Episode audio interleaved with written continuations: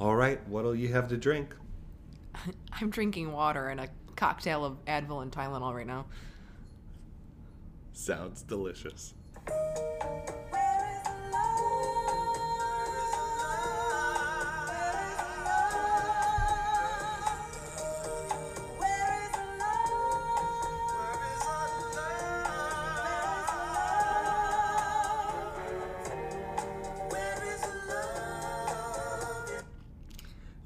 Are listening to the tentatively titled Where is the Love podcast. I am Michael Ware, I'm Melissa Ware.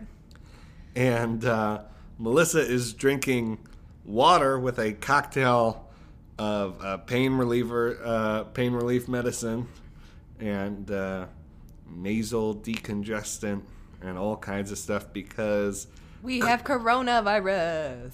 De- Pandemi Lovato has come to the warehousehold, uh, and uh, you know We're taking that, this seriously, don't worry, but not that we're placing blame or anything, but uh, if if we had to pin, if we had to pinpoint the uh, the insurgent, it was me, um, uh, and uh, I feel great. It it, it uh, I I was a little achy for like 36 hours. yeah, Michael got it mildly. I feel like I've gotten hit by a Mack truck, and our nine month old Ilaria got it quite bad for a good like 24 to 36 hour period, but she's finally on the mend. I feel awful. It has been the worst sickness I've had in memory. Um, right now has been asymptomatic, and we hope that she stays that way. But she is the last woman standing. She has been running our household. Yeah, no, she she has a incredible immune system, um, which is odd because no one seeks out uh, viral exchange uh, uh, like she does. I mean, she will demand kisses. Uh, she will uh, eat anything off the ground, and so She loves dirt. she loves dirt, so um, maybe that has helped buffer her from from the Rona. Um, so so we should learn something from her. But yeah, we're Yeah. we're holding it together. I'm glad that it didn't hit us until really after the holidays, Yes, that's right. um, and we'll all be healthy in time for the Buffalo Bills Super Bowl run. And so really, like if we ha- if we had to time it, this this would be the time. Yeah, I didn't want it at all. So when we finally did get it, I was so disappointed and angry. I was so angry for like two days, and I kept on saying to Michael, "I'm so exponentially angry that for two years we didn't have this, and now we do." And the No, nine month really, old she it. she just walked around the house being like, "I am so angry right now," um, and and it is an odd thing. You like take all these precautions for two years, and you know we got to the end of the year, and it was like, wow, we've we've done we've done pretty well, uh, and then and then we get it. Um, but yeah, so stay safe out there. I mean, so it, it seems like some data is coming out. Omicron seems to be less uh, serious. Uh, the symptoms seem to be less severe, um, but uh, the uh, it is very contagious. Yes, And uh, and I still felt like total just garbage. sure, yes, Um, so I'm glad that I'm vaccinated for Yeah. that very reason.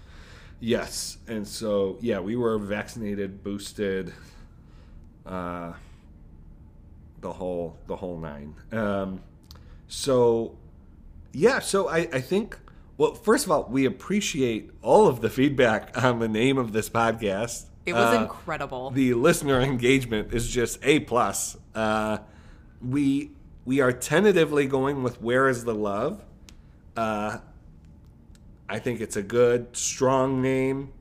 I'm a big Roberta Flack guy, and so I like that tie-in. Melissa was like, "Are you sure you want to name the podcast after the Black Eyed Peas song?" And I'm like, "Melissa, you gotta you gotta go back a, a few decades." Uh, I and apologize. So, Sorry. I've offended your Roberta Flack sensibilities. Uh, and so, but here's the invitation. make your strongest argument against the name. You know, we want this thing to be tested. We want it to be bulletproof. And so uh, it, it's tentatively titled "Where's the Love," um, but we can definitely be bullied out of it. Um, Melissa, I think you wanted to name some of the other, some of the other uh, suggested titles for the yes, podcast. that because they in. were they were too good. So I have to just name name a bunch. So we got a lot of like where are they now or where are we or where we are, which is super cool. Like it's a it's a very good podcast idea name uh, for a name. Um, where in peace, I really really liked. Let where be light. I did it. I did it. I don't that was from that one of our really good friends, Brian. Okay. Uh, neither here nor where was his other submission. know. Uh, we're not gonna take it. yeah. love and wear, wear and tear, beware, everywhere. Where are you, Christmas? What? Uh, let's see where. What else? Uh, where we find ourselves. Oh, brother, where out? Where art thou? Yeah, that was a good one. That was a good. That was a good one. Oh, one of my favorite ones was pret a porter, which is, uh, you know, uh, ready to wear. Regu, regu a la wear. Uh, is trying to sort of Appeal to my Italian Yes, sensibilities. exactly. Yeah.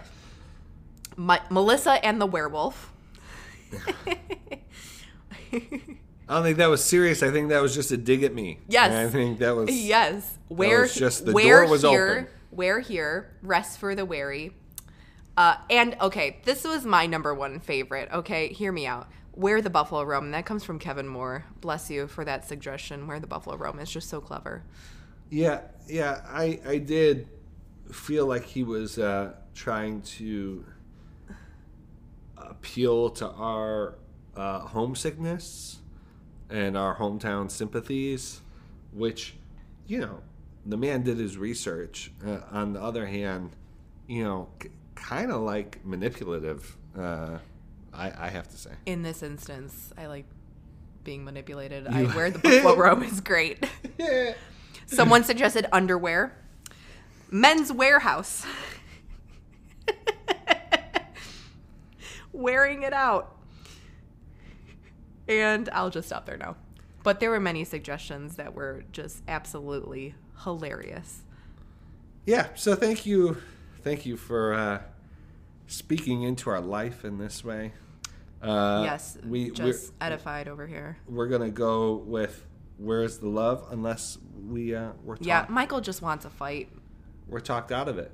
Who wants to fight? Yeah, yeah, that's right. Uh, That's an Ernest Hemingway and Midnight in Paris reference. yeah. Uh, okay, so uh, COVID. That's just like the context for our lives right now. Yeah. We talked about the title of uh, the podcast. Uh, I think the the real like meaty topic that we wanted to discuss is uh, for those of you who uh, subscribe to the newsletter, you saw uh, our top five for this week closes with uh, a Washington Post uh, op-ed section feature on the ideas and arguments that will define the next 12 months. And some of these are obvious, some of these are surprising. Uh, I think I have some of my uh, own that were not covered here, but we thought it would be a good thing to sort of talk through uh, as we uh, look ahead to 2022. Now, right, so we know the year will end with midterm elections that will frame 2024. uh, a lot of the, well, no, that'll frame a lot of the political conversation this Well, year. yes. And as things sort of get closer to November, midterms will, will you know, increasingly, you know, take over. But um, I- I think the article raises some issues that uh, uh, we expect will shape 2022 yes. including uh, schools and education. Uh, Melissa, do you want to talk about that a little bit? I just think this dynamic that's going on right now, exactly uh, sort of what's going on with schools, about the fact that schools were closed for such a long time. There was a lot of online education. Um, in public schools, I should say. Um, and the sort of reactions to that, the sort of statistics we have now in terms of like the the negative externalities that happened with that, in terms of kids not being in school, not getting meals, not getting regular instruction. A lot of them, a lot of kids are behind in learning and things like that. So we know that you know virtual learning isn't the best way of teaching, you know, a seven year old, but Omicron, the surge, as we've seen, I mean, it is just so contagious, and administrators and teachers are just getting sick. And so a lot of school districts, you know, have gone online, and there's just a whole debate about it. And I think we saw in Virginia there was a lot more of the school issue showing up, obviously, not just with coronavirus, but with a bunch of other stuff. I think that schools are kind of one of those sort of secret issues that might come up in 2022 in terms of how people vote where they decide that their vote goes in terms of how po- politicians talk about their policies towards you know keeping schools open keeping them closed especially if another sort of variant comes which we know that another variant will come at some point. Um, i just feel like it's one of those dark horse issues that people just sort of push aside say yeah it's there but then it doesn't become a thing until it becomes a thing. And i just think it's going to be something bigger than what people i think it's i think it's an underestimated issue if i could be more succinct yeah, I think uh, I think Democrats m- might uh, consider themselves to be lucky based on what, like Virginia. So I, I agree. I think schooling was a dark horse issue, uh, underestimated issue in Virginia. I think because of Virginia, I think it's on. Uh, I think strategists, I think candidates are much more aware of it. We've already seen some Democratic office holders, including Governor Jared Polis in Colorado. We've seen now the mayor of New York just over the last 24 hours speak about uh, schools uh, uh, needing to stay open. President Biden came out with a statement this week saying he wanted schools to stay open, uh, which is so I think we're seeing Democratic office holders try to make a pivot. I, I do think we've been flagging in the newsletter the school issue for the last year. Yes. Plus, um, I think when we were when we were writing about it a year ago, um, we knew how it was affecting and how salient it was at the grassroots level with parents, with families. I think when we were writing a year ago, the assumption was the lockdowns were going to be uh, a late 2020 thing, maybe early 2021. But once the vaccine got distributed, that conversation would be over, and then it would be a full year plus, almost 18 months before midterms.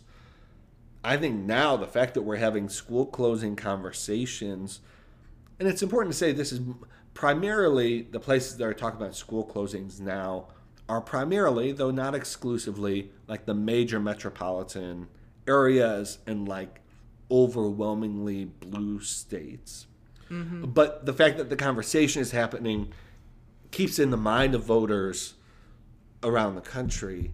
And so I, I so I don't think it's going to be underestimated. I think the question now is is it too late for Democrats to to um, like is it just a, t- a political tidal wave that is coming that sort of maybe maybe there are some candidates who can by being really forceful can kind of separate themselves from what is deemed to be the democratic sort of uh, reputation on school closings but i think it might be too baked in for much of the electorate. So let me reword what I said. I think it's already too late. And so that's why I call it a dark horse issue because I don't think that they can pivot as much as maybe some think that they could. I think, I mean, the whole pandemic has been very traumatizing in various ways for various people for various reasons because they've had a loved one die, they've lost their job, you know, the, a multitude of things. But I think that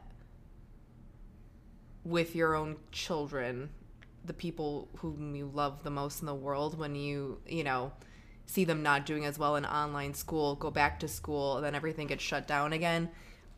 I think the trauma is so deep that I think it's something that's going to be remembered. Even though I'm actually a big proponent of the whole idea that a lot of Americans tend to forget a lot of things within a few months of them happening, but I think this this particular issue has been so long running in this particular crisis that there's it will be remembered and I think it's already too late. So that's what I mean by dark horse and that I think it's going to be underestimated in terms of in terms of I think the damage is done. So how do you sort of do damage control? Yeah, and, and I'll just say before we move on to another topic, which is the way to not do damage control is to um, suggest that people who are talking about school closings aren't really talking about school closings. They're talking about some other hidden agenda. Uh, uh, that's a recipe for uh, for making a lot of folks feel unheard, for actually um, uh, raising turnout for voters that are uh, uh, sort of boosting enthusiasm among voters who are not going to vote for Democrats. We saw that in Virginia, I think, right? I think the Virginia problem was not just Terry McAuliffe's positions on the issues, but this sense that, like, Terry wasn't willing to take what voters were saying at face value, or even what Youngkin was saying at face value. It was, oh no, he's he he really is talking about uh, about about this. No, you need to like take what you're hearing head on, and I do think the the sort of political costs can be mitigated uh, if, if Democrats actually take voters' concerns seriously here and don't sort of obfuscate and try and try and sort of uh, uh, uh, redirect the conversation too flippantly. Uh, but yeah, I think the school schooling issue is going to be significant. And then there's like COVID more broadly. Obviously, there are significant questions about the the future of the pandemic. Uh, uh, do we continue to see sort of variant after variant, and, and what what does that look like? You know, what's the trajectory of the pandemic itself?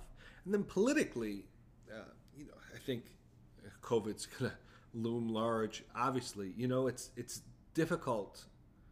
Um, Biden was elected, uh, and Democrats sort of came in with the message about the incompetency of the former president former administration.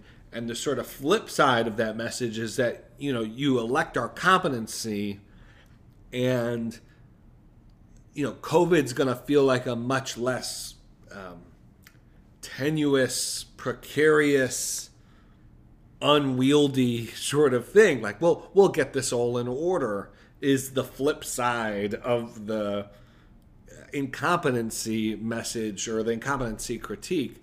The problem, of course, is like uh, incompetency did play a role in the previous administration, and uh, a more disciplined president than Donald Trump would have been more effective during uh, a pandemic. But the pandemic was going to be uh, was going to throw America for a loop, no matter who was in office. And, and so what happens is, you know, Biden comes in and Democrats sort of, because they had both the House, the Senate, the White House, um, they they kind of own the situation. No matter how competent they were, it wasn't going to deliver uh, serenity. it wasn't going to deliver certainty. And so Democrats uh, heading into midterms regarding COVID are in a difficult spot in a number of ways. Uh, for for voters that had an expectation that you know Democrats kind of gave them uh, that sort of COVID was going to be you know handled if Democrats were put in office. Well, that's kind of like a rel- relative concept. Uh, it, it, doesn't feel handled to a lot of uh, Americans, particularly, you know, what, what's odd about the situation we have is uh, the worst views of the pandemic itself I think are held by Democrats. Now that's not, you know, I, am sure that if you polled uh, the administration's handling of COVID, Republicans, conservatives would have uh, would would uh, be more negative than Democrats, but uh, Democrats aren't necessarily in a position right now. We'll see as we get closer in November. Democrats aren't in a position to hear good news about COVID because they're generally more pessimistic, more concerned about COVID. It's Republican voters generally, like the median Republican voter, uh, is less concerned about COVID, the pandemic, but more concerned about the Biden administration. So politically, it's just a tough place to be. And, and heading into the midterms, a key question for Democrats is just going to be what's the story they tell uh, when they talk about the progress that has been made or, or the trajectory of COVID from the, when Democrats took control and in 2021. Yeah, and I think that's going to be a real uphill climb right now. Obviously, the midterms don't come for several several months from now and we're in an omicron surge but you can't get a test anywhere and you know like the issue with schools a lot of times is ventilation and like that that sort of stuff. Like why why don't we have proper ventilation in public schools yet?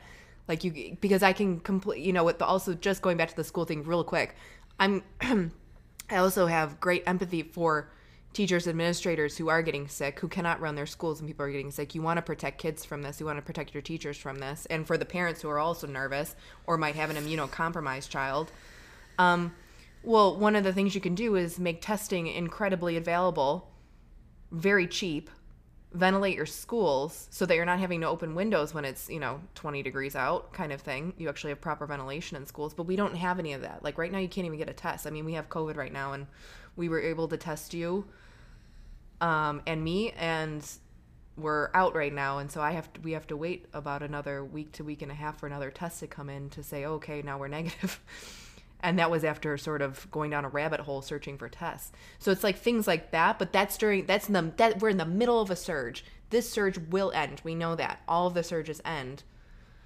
So I'm just very curious as to what exactly what you're saying, the messaging, what what the actual messaging is, how it's timed, and then the sort of like happenstance of where will we be in November? Will will we be in the middle of another surge, or will we be sort of in the middle of a sort of a calmer time? It'll just be some part of this will just be happenstance of just the virus doing the virus thing. Yeah, yeah. So uh, you know, obviously, I think COVID is gonna be significant. The article also covers, uh, from a political perspective, it covers um, covers uh, uh the economy and inflation and, and sort of the trajectory of inflation over the course of 2021.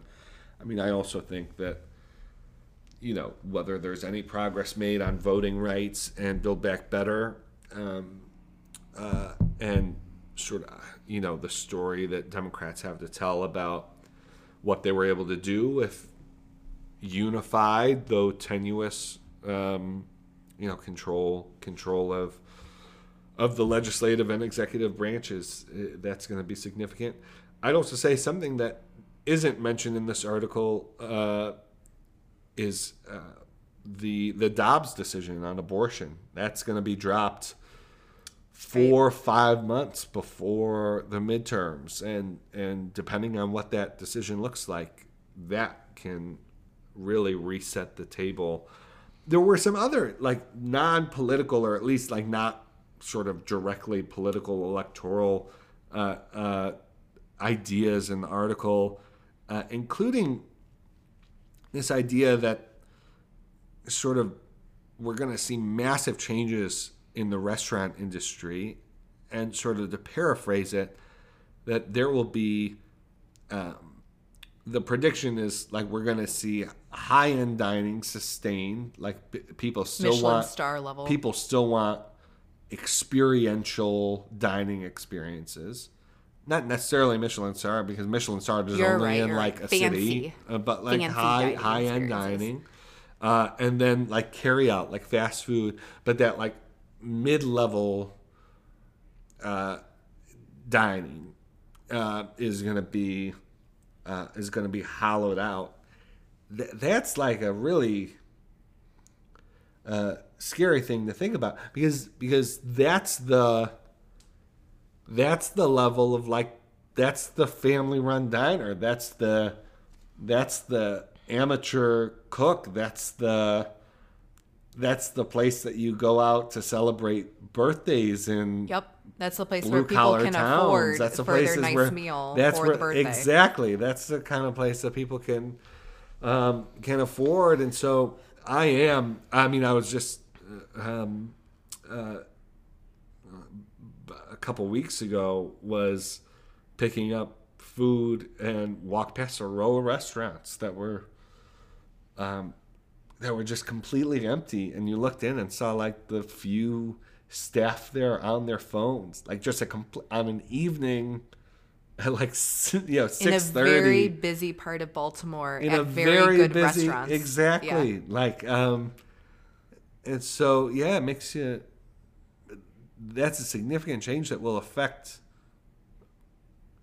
hundreds of thousands of american workers and the communities that And it's not that just that, but there's of, I mean, yeah. it's just it's like, you know, a restaurant is a place for culture. yeah It's a place for art. Like I, I, I mean, I get it. Like you, for me, I could eat diner food for the rest of my life. Sitting in a diner gives me so much pleasure. Like it's just so nostalgic for me. I think the diner, I think the American diner is a work of art. Like I, I that sounds like uh, I maybe corny or something, but I, I think it's a place for gathering. It's a place for community.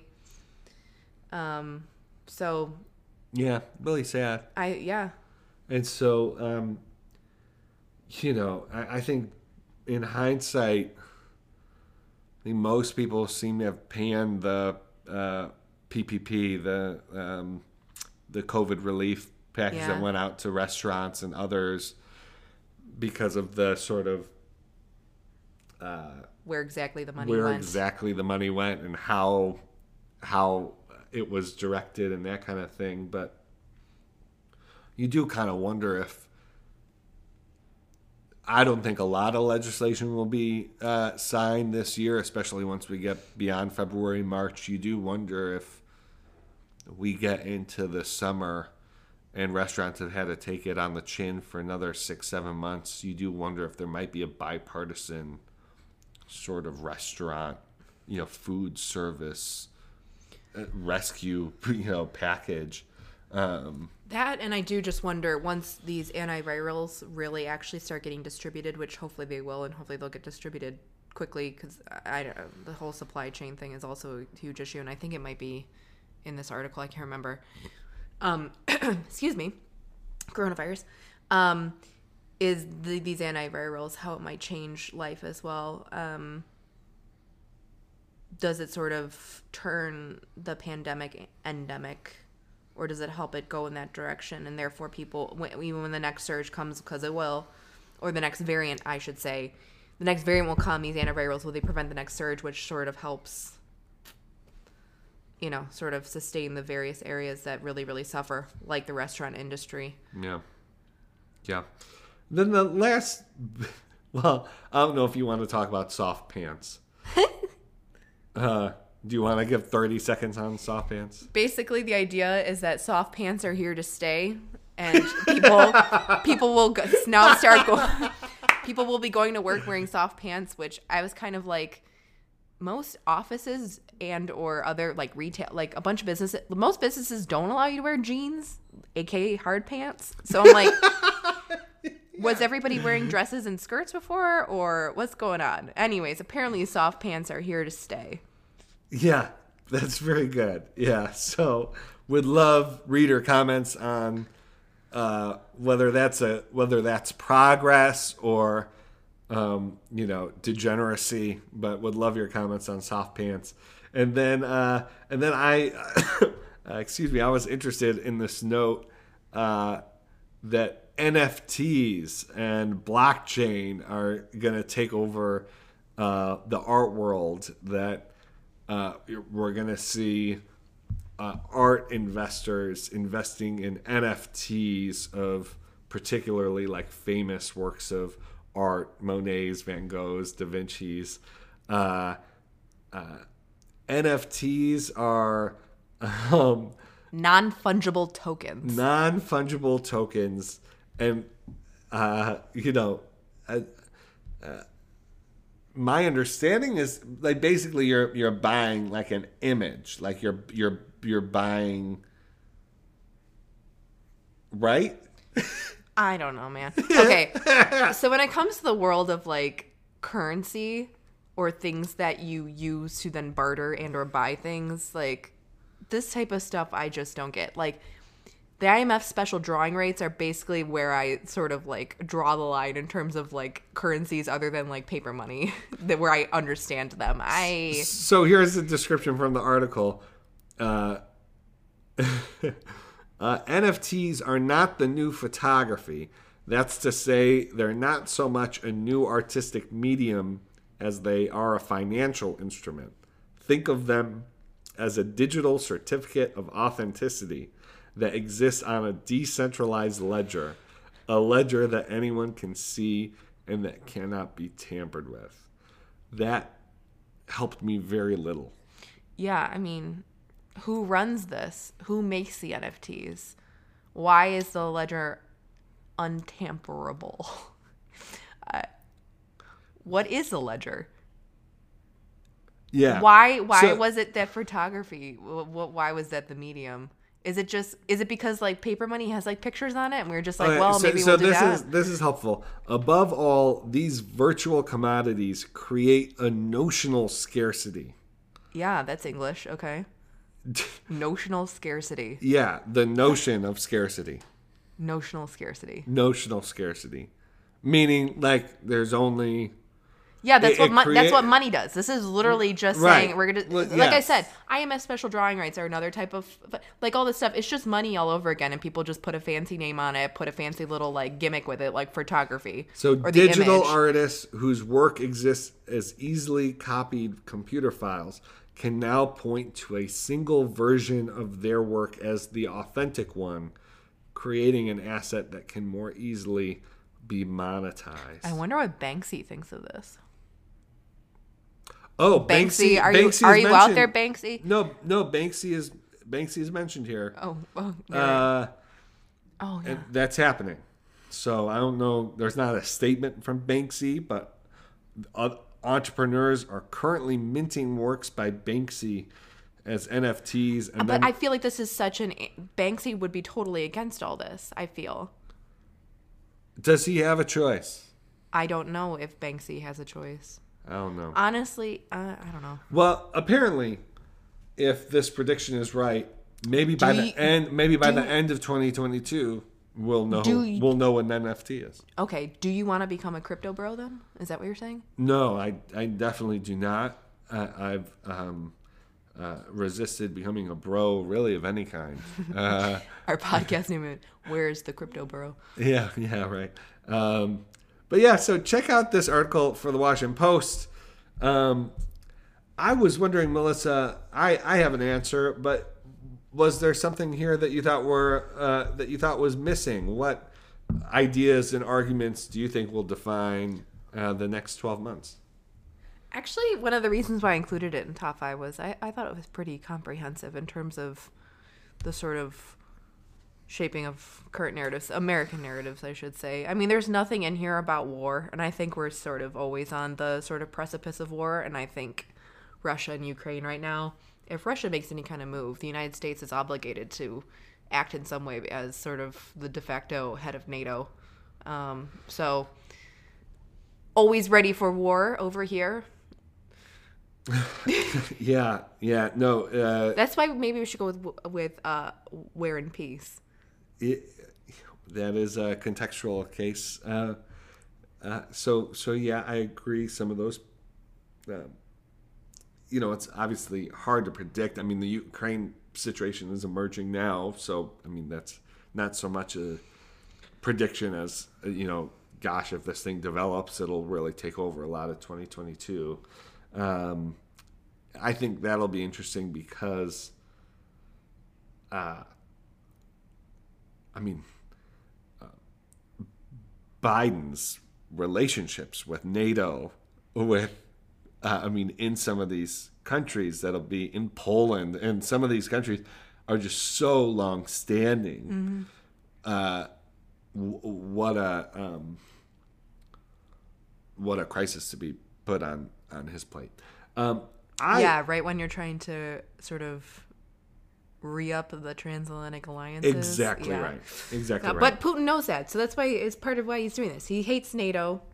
He knows that Biden's trying to sort of redo our relationships. It's like Yeah, it's sure. like great timing, brilliant move on his end. Yeah. Not that I'm applauding it. I'm just sort of game stating recognizes game. game recognizes game. Yeah. Uh, so here's what was missing for me from the article, which is Oh, I think quite obvious, which is I think family politics is going to be uh, very big in 2022. I think we've already seen it uh, percolating uh, as we close out 2021. We talked about some of the op eds in uh, our podcast last week. Uh, there was another New York Times op ed that we will not discuss. I'm just Uh, not doing it, man. we will not discuss on this episode. You can call me up personally, and I will happily uh, rant to each and every one of you directly about this article. Uh, but there is a New York Times op-ed. Uh, what does marriage ask us to give up? Question mark. so some exhausting stuff is happening. Um, Pope Francis pretty amazingly uh, uh, decided to enter the fray today. Uh, of course, as per usual, like the American media headlines of what Pope Francis said are always A, like taken a bit out of context. just out of pocket. B are always like seem completely unfamiliar with the man, the Catholic Church, Catholics in general, like human history. They're always they're always like uh, you know Pope Francis, who we thought you know uh, was reincarnation, like the the incarnation of Woodstock. You know, had had this to say. We're so blown away. Uh, that was kind of the reaction in, in part to his his his comments to a general audience on January fifth, uh, uh, where he said that it's a civilizational loss when dogs and cats replace children in society. He encouraged couples to take the risk to become parents.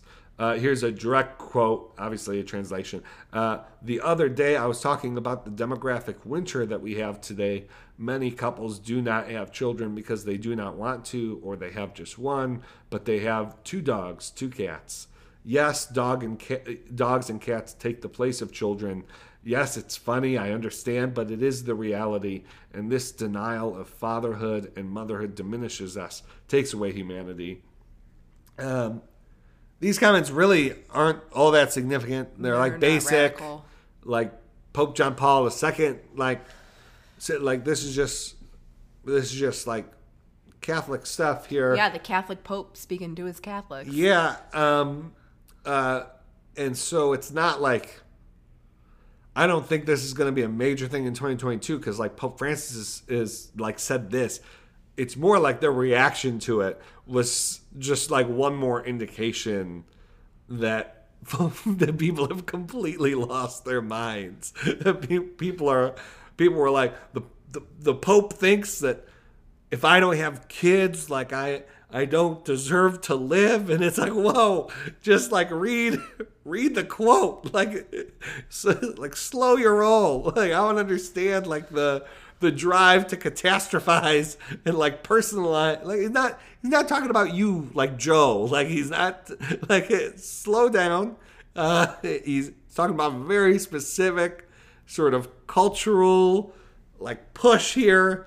He's not saying infertile couples are like like oh but the the fact that people want to drive these kinds of things to these like existential like cataclysmic uh, uh, places i think is an indication of like where some of these some of these debates are are going and so do you buy that melissa do you think family politics is gonna continue to be um, drive a lot of the conversation in 2022 Well, I mean, the Build Back Better bill Well, is going to help drive things absolutely. because I mean, I mean the Momnibus, like all, that whole thing. I mean the child tax child tax credit. You That's know, right.